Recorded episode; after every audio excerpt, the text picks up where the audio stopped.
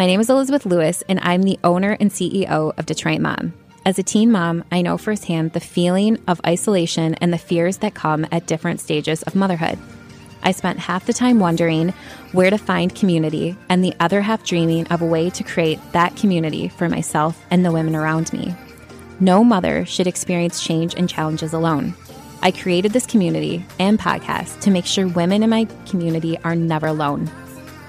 Welcome to the Unfiltered Mom Podcast. The intention of this podcast is to make sure you have a voice and your story is being heard.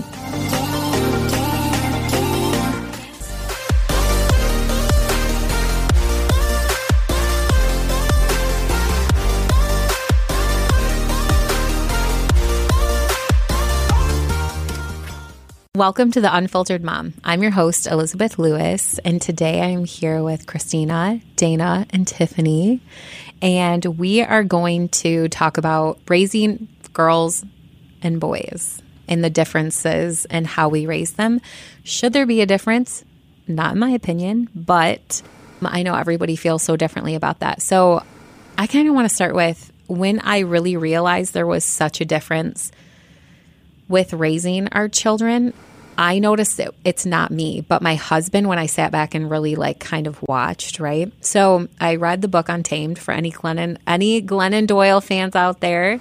She talked about how we raise our boys to be masculine and our girls to be feminine.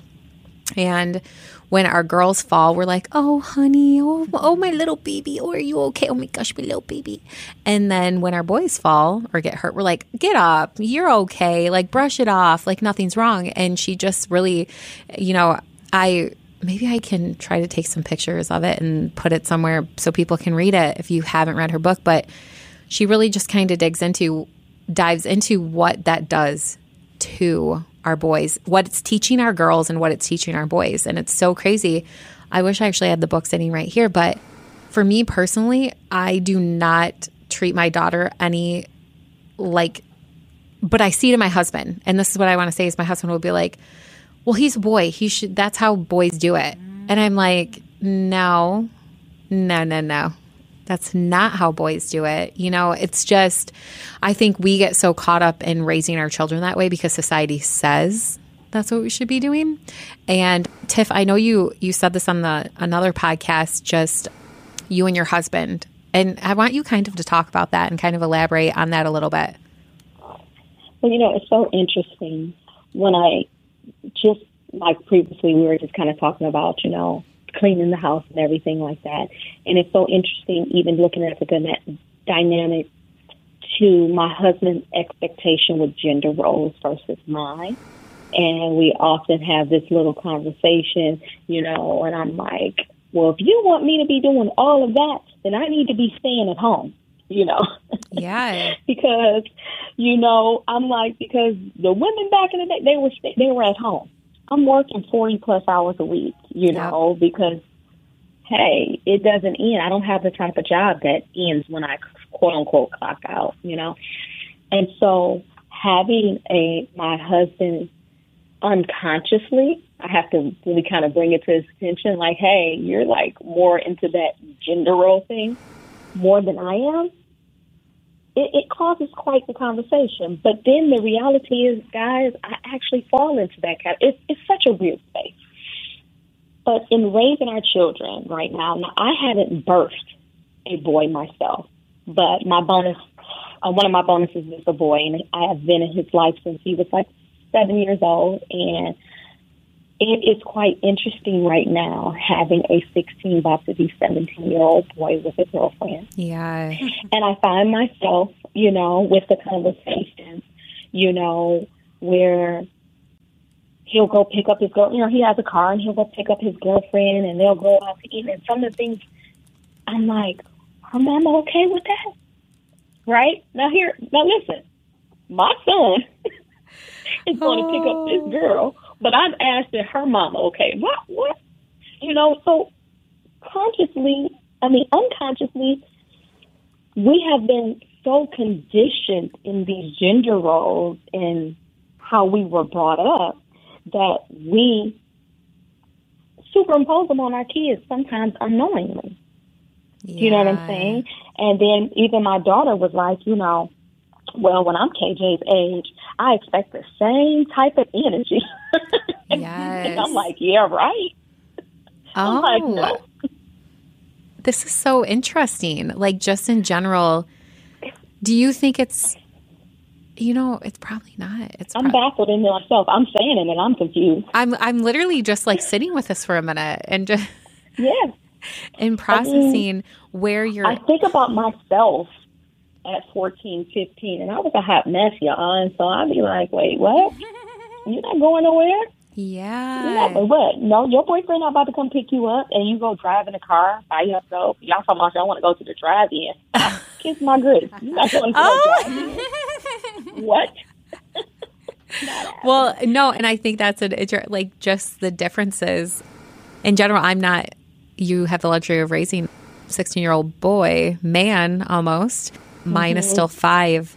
So I'm still in the the idea of I want to raise a compassionate, tender, mm-hmm. sensitive, mm-hmm. mm-hmm. and curious son. Mm-hmm. Yeah, and him not to feel like he has to lead this masculine role, yeah. or he can't show his emotions, or, or or be you know kind and things like that. And I had read something that said the, the problem right now is while we're raising our sons in our home, the world is raising our sons out out wow, there. Absolutely, absolutely. Isn't that yeah. Isn't that something crazy to think about? Like our kids see all of these things, yeah. and how can yeah. we how can we talk about those things and make them present and make them understand that you know think about it tiktok all of these things yeah. that they watch and that starts in our homes that's like a big a big thing that starts in our home but tiff i'm just i'm coming back okay let's sit with that D- Dayna it's hard yeah so i have two, I think, main points. But the first one I want to talk about so I have a seven year old son. And even from the time he was little, I have noticed in watching him, he has a very empathetic heart for the things around him. Yeah. Um, he's always been super sensitive he's the one that you know my daughter is older and i just thought when she was born like nobody would touch my kid. Like it's gonna love me. Like it was gonna be all under me. And it was like she nursed and she was like what's up? Where's everybody else at? Yeah. Right? Like whereas he he was my cuddler and he Aww. was oh i wanted to just be under mommy and you know and everything. And so i decided and i decided mainly because so a little backstory. I come from my father actually there were six of them and there was only one girl. So oh. on that side of my family there's more men than there are females. And they grew up very very militant but they grew up without their father. Oh. okay so i do believe that there's a certain emotional like break that was there. So they were raised by a single mother and they always were very militant very serious. Like i've never seen them like be emotional, cry.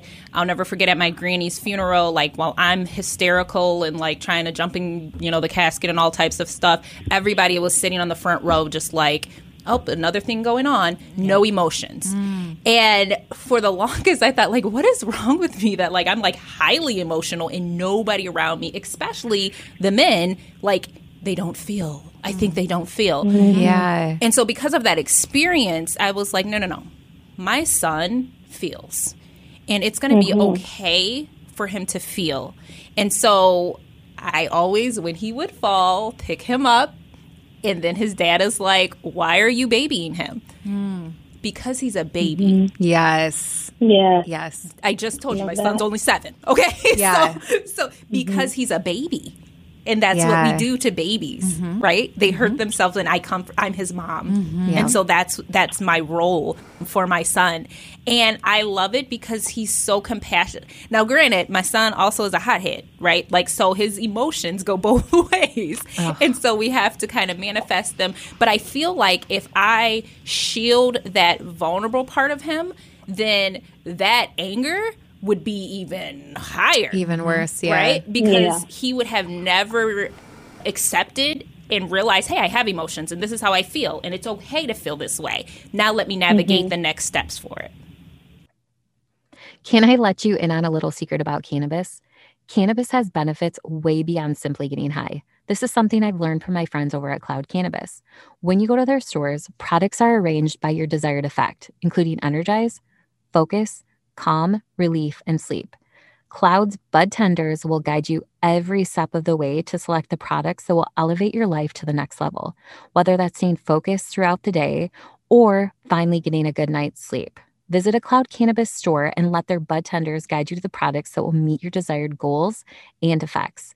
Use the code DMP, that's D as in dog, M as in Mary, and P as in peanut, at checkout in store or online to get $10 off when you spend $75 or more.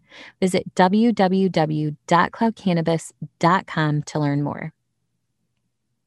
So, You know, it's interesting. I got the three year old daughter, and she, well, she'll be three at the end of this month. She, she's the princess, but with the sword in her hand. Like she's Oh. obsessed with Mulan, you know, and she likes action movies. Like she embodies all of that. And if she falls, she's like, I'm okay. I'm okay, mommy. And I'm like, you okay? Don't say that. I'm like, but did it hurt? And so with her, I have to temper her to know it's okay mm-hmm. that it hurt. It's okay, Tilly. Did it did it make you want to cry? Like I almost have to, you know, Yeah. and I'm not sure where that came from. That's just obviously a part of her makeup that she just has this very strong, strong personality, you know. And but then the flip side is uh, she can be very sensitive when you tell her like, no, you can't do that. yeah. If she's doing something and she's like, oh, full fledged, I'm balling. You just broke my whole heart into a million little pieces, and I just can't even get my life together. Yeah. And so, and my husband will be like, you know, well, you don't have to cry. You don't cry. Don't cry. Don't.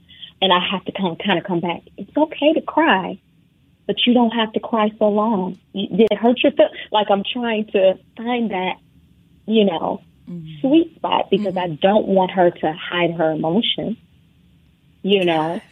But I don't also, because of the way the world is, I do want her to be a little tough, mhm you know.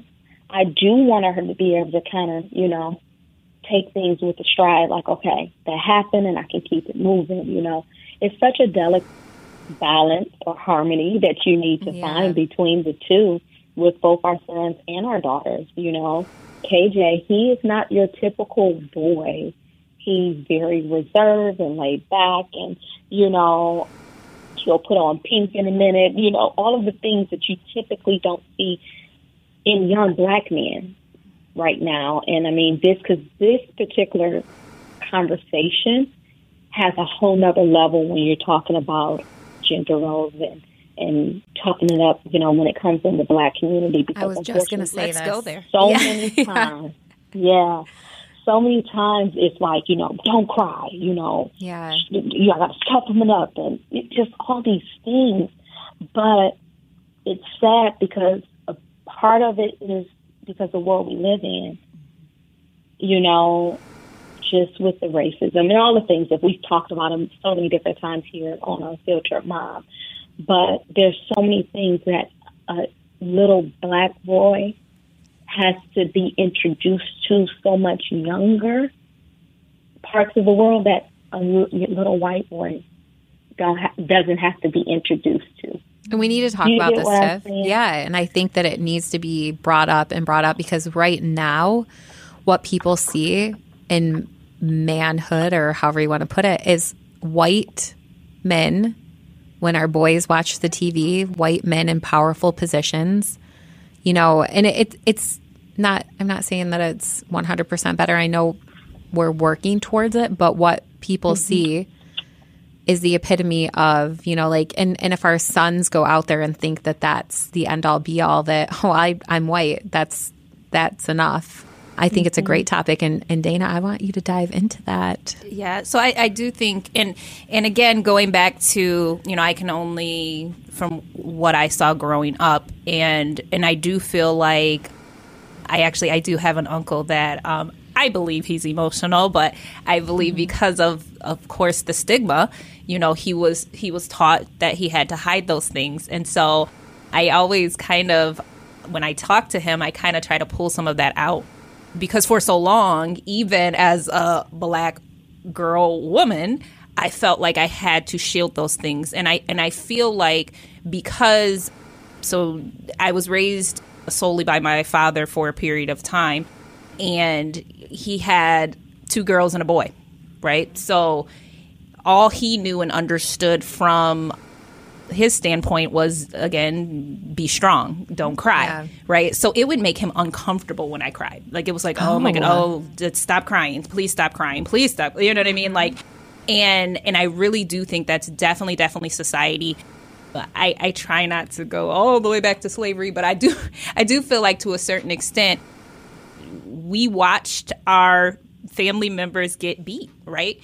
And that was at a certain level, it was like in front of massa you got to be careful like don't don't show your weakness. Mm-hmm. Don't show your weakness in front of your family like you know what i mean? You're supposed to be the man of this family and things like that.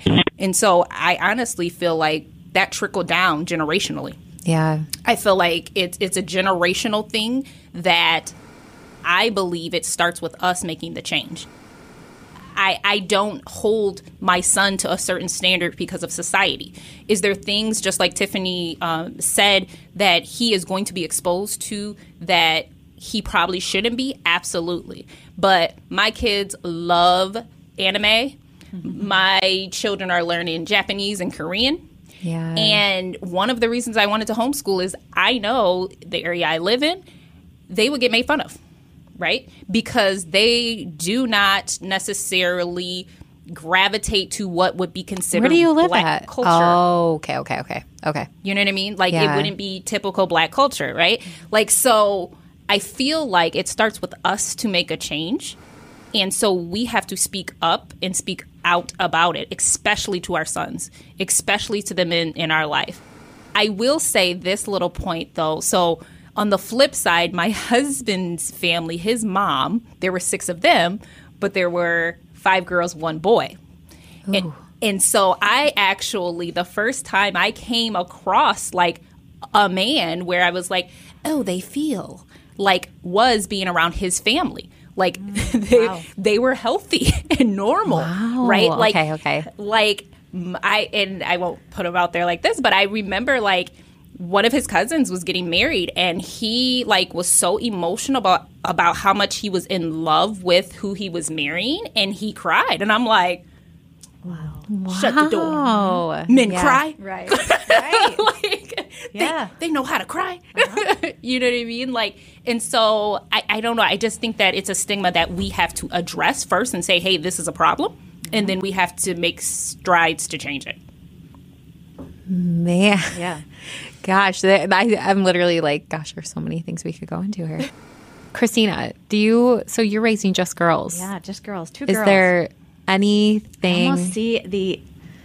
I don't know if it's because I come from the Jewish community. Women are typically very strong.